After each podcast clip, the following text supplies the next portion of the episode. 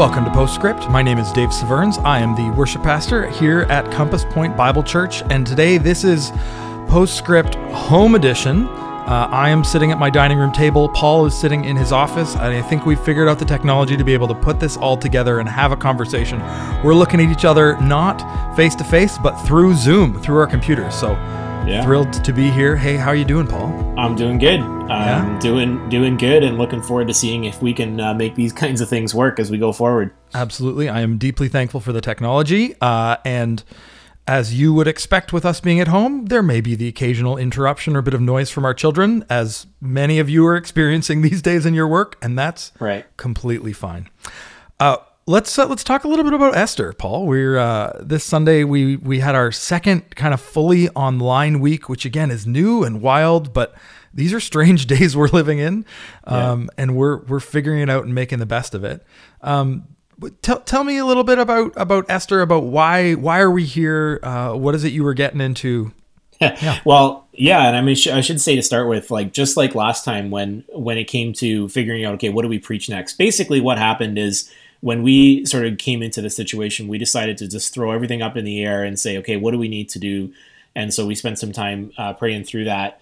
And um, you know, the first week became sort of a, a really neat experience where you know I, I had already prepared something, and it was it felt like a real a real God thing, which was pretty cool. Yeah. And this next week was kind of similar. I, I walked into um, Brad's office. If you can believe it, uh, it was only what like two weeks ago that we were uh, actually in offices still. Oh, yeah. and uh, but I remember walking into his office and saying, "Hey, I've been thinking about going through Esther um, and, and during this time." And and his response was, "Hey, I've been like reading that, and I was thinking the exact same thing." And so we sort of had one of those again a God moment that said, "Hey, this is where we got to hang out for a little while." And so Easter's coming up. We're going to spend some time going through our. Um, we're going to do our, our Palm Sunday and then go through Easter. Uh, but I thought we'd take a couple of weeks to look at a really strange book in the Bible. And you're right, it's a book about God that doesn't mention God. Yeah. and so we've got some work to do as we get into this book. And and um, but what we see in this book is a is what happens to God's people when they are far away from Him in all kinds of ways, more ways than you know than just than just distance physically um, and and you know the author basically because he doesn't mention god he invites us to actually find god in the middle of it and i think that's kind of a that's a really interesting way to um, to use the passage but yeah, it, it really requires our imagination. As so much of like so much of the prophets and the poetry in the Old Testament, it really calls us to kind of figure it out and not just treat the Bible like a science textbook. Right. Yeah, and I remember I remember having a conversation with a friend of mine about you know who who you know is still on the journey of figuring things out, and you hmm. know he said, well, why wouldn't Jesus just come at a time when we can we have all like we have the technology and you know why wouldn't he just come in the you know 21st century where you know he could do podcasts and he could you know there could be so much more evidence and it would be much easier in some ways. And then he answered his own question and he said, you know, sometimes I think about that and I say that maybe that's why faith is is a thing. Like why do we need hmm. faith in these times? And there's this really interesting thing that happens when we have this space between when Jesus came and, and where we are today. It makes us think about things differently.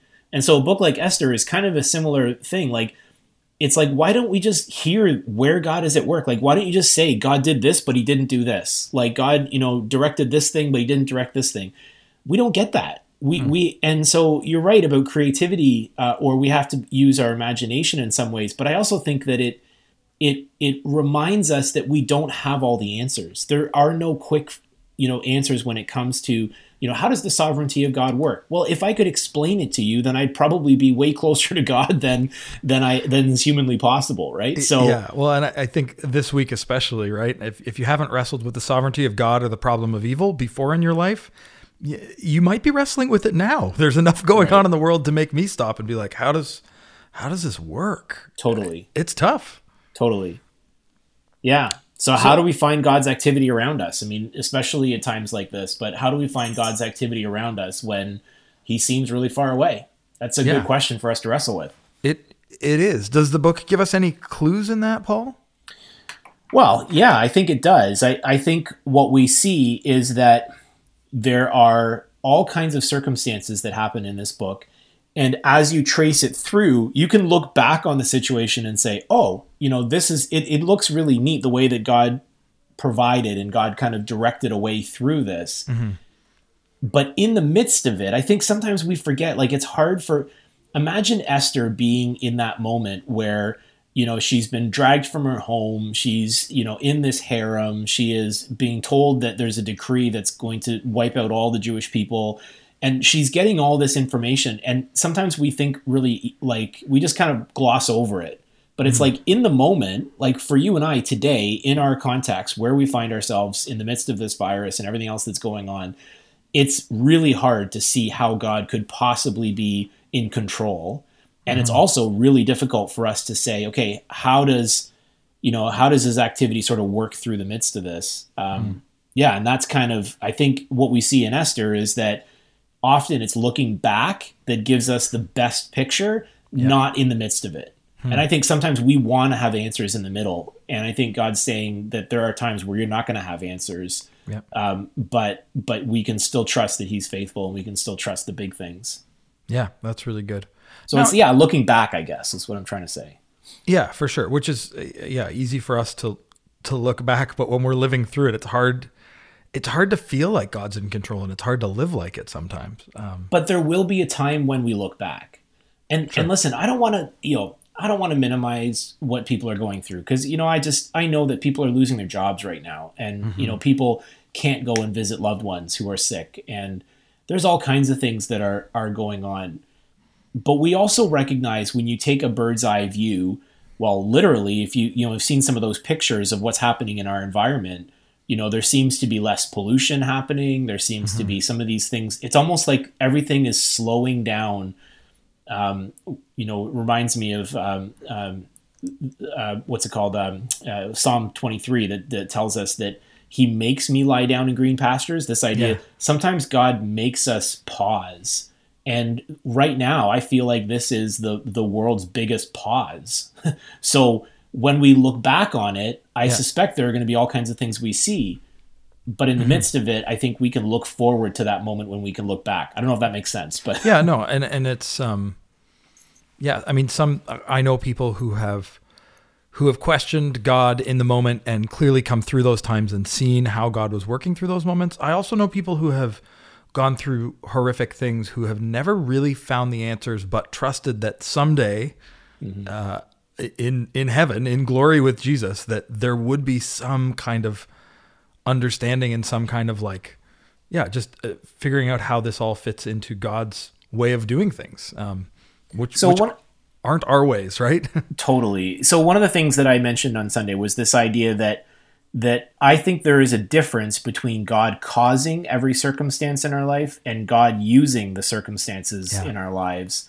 Um, maybe we could go there. Like, how does that? Where's Where's your head at when you start to think about the way that um, God interacts in our circumstances? Yeah, so I um I years ago I actually preached a sermon on this. Um and there's if you get deep into the theology there's kind of these ideas that that God has different wills, which is a bit of a weird way of saying it, right? But there's there's the perfect will of God, this idea that um God has things that he he wants that we don't do simply right? There's there's sin and sin works against the perfect will of god. Now that doesn't mean that god's will isn't happening in and around us. Um, theologians kind of use different terms. I think there's the the permissive will of god um, and then there's at least one more. But, but either way i mean there's, there's all kinds of different frameworks. Th- this idea that god um, it's yeah it's not that he is willing bad things to happen but god is in control enough that he is finding this confusing balance between allowing us to have free will which allows us to choose good and to choose evil and brings about good and evil in the world um, and also intervening on our behalf and calling things together and forming plans that are for the good of his people uh, and his Yeah. children. Um, and I, yeah, I don't know how to put that all yeah together. so one of the one of the way yeah that's uh, one of the ways that i um approach this i remember hearing this from a friend of mine um who i think this was really helpful for me is that i i think of, and i mentioned this on sunday when jesus came to the funeral of lazarus what did he do. Yeah. you know he wept right and i think I think you know if we think about it, if if we there are some ideas about you know if God is just kind of putting all of these things together and this is what He wants to have happen because He wants His will to be done. I think when Jesus came and saw the brokenness, he was around his friends. He recognized the consequences of sin in the world yeah. in terms of death and all of these things that that we can't avoid. Um, mm-hmm. And he saw it all and he wept. Mm-hmm. And so that kind of makes me think about this idea when G- when you are going through a really difficult circumstance, I believe that Jesus weeps along with you. Hmm. You know, when you are uh, facing a cancer diagnosis, or when you are struggling with a um, you know, uh, uh you know, sick or uh, sickness or illness in your family, or or loss of a job or whatever, I believe that God weeps along with you because he he understands the brokenness in the world. He understands it firsthand, right? Yeah. And Jesus experienced it. Yep. So with that as a mindset or as a first place, then I, I I take the other things that happen in our life and I put that through the filter of what we know about Jesus. Sure. So when we face those sickness and those difficulties, I I believe that God can use those opportunities for his glory and and he can use the the things that we go through but i don't believe that he causes all of those things to happen to us yeah. i just don't see that as a as something that i see in in the bible mm-hmm. now let me let me ask kind of a related question um, often when things like this happen not that things like this have happened often this pandemic we're living through but when bad things happen there's this small subset of uh, people who say they follow Jesus, who stand up and loudly say, This is God's judgment, you know, you sinners, this is finally what's happened. Sometimes they even single out groups of people or certain actions. Now, right. how do we how do we live in that balance of bad things? Are are bad things always a consequence of sins? And are they like is do we need to repent of those things to make them right? Or like how does that all work? I mean, I obviously don't have the the perfect answer for that, but I would say that as believers, we have to be so careful that we are assuming that we know what God's like what his plan is in all of this. Yeah. I would say the times that when I recognize that God has been at work in my life and it's most clear, it's been the most surprising. Hmm. I've I've never I've never been in a situation where it's been really easy for me to say, oh, well, this is what God wants to have happen. And then you find out, oh, look, that's exactly what happened. And this is mm. great.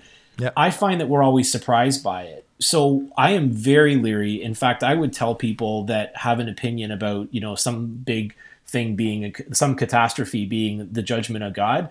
I would just say keep it to yourself um, hmm. because I don't think that there is, you know, there there isn't an opportunity I, I, think for us to to take those guesses. I think that's I think that's really um, it's really prideful of us to say, oh yeah, I know exactly what's going on here. This is what it is. Yeah, and it's like no, I think you know I think that I think that that people are getting sick because they're not washing their hands. People are getting sick because they are um, because they're not staying socially isolated. You know, mm-hmm. people are getting sick sometimes no fault of their own because they're on a plane with someone who happened to be sick or whatever.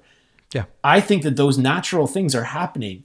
Now, I also believe that God can use this sickness and this time to accomplish some really cool things. Hmm. And I think it requires us to be in line with what God wants to have happen, and then we can start seeing the results. Okay.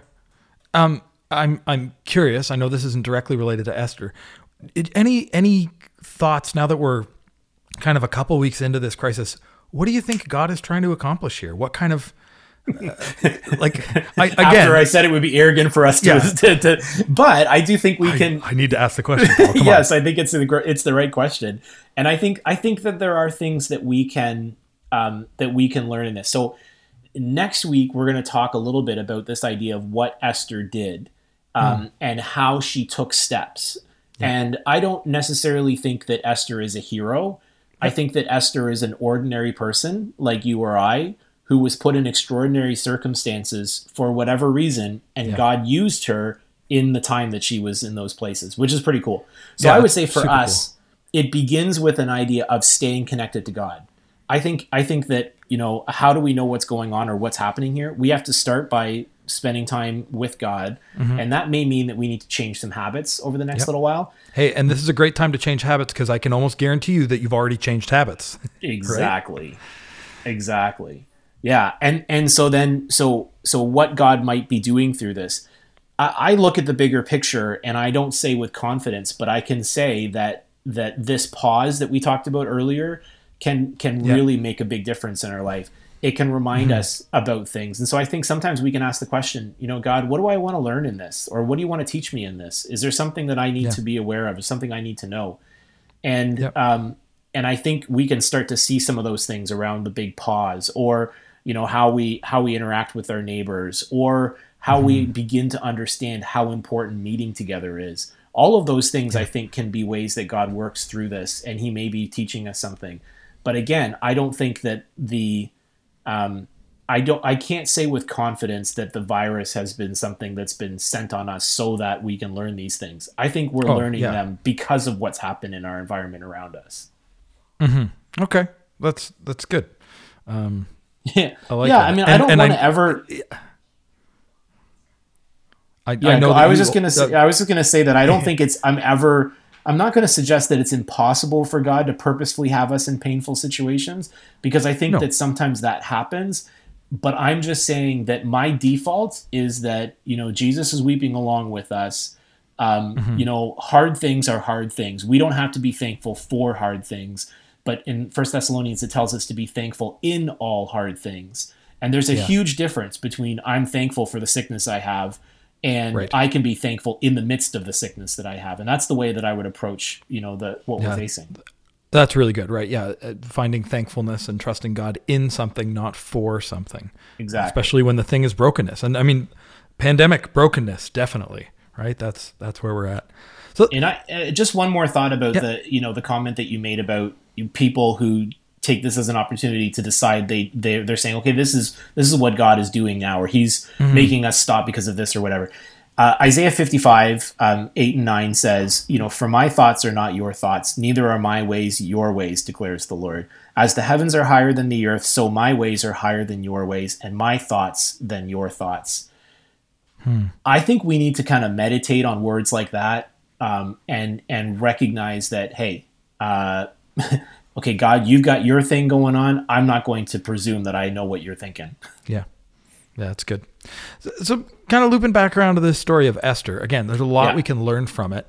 Um, as I read through it, there there are also questions that come to mind because they're it you know besides God's name not being mentioned, it also seems like some of these situations are uh maybe questionable maybe a little bit pg-13 maybe a little bit rated r right like there's Sure. there's some moral ambiguity happening here um, that doesn't really seem to be addressed straight on what do we do with that Well, uh, so I would say that it is part of. Okay, so I mentioned before that Ezra, Nehemiah, and Esther are all sort of sister books. They all kind of connect together.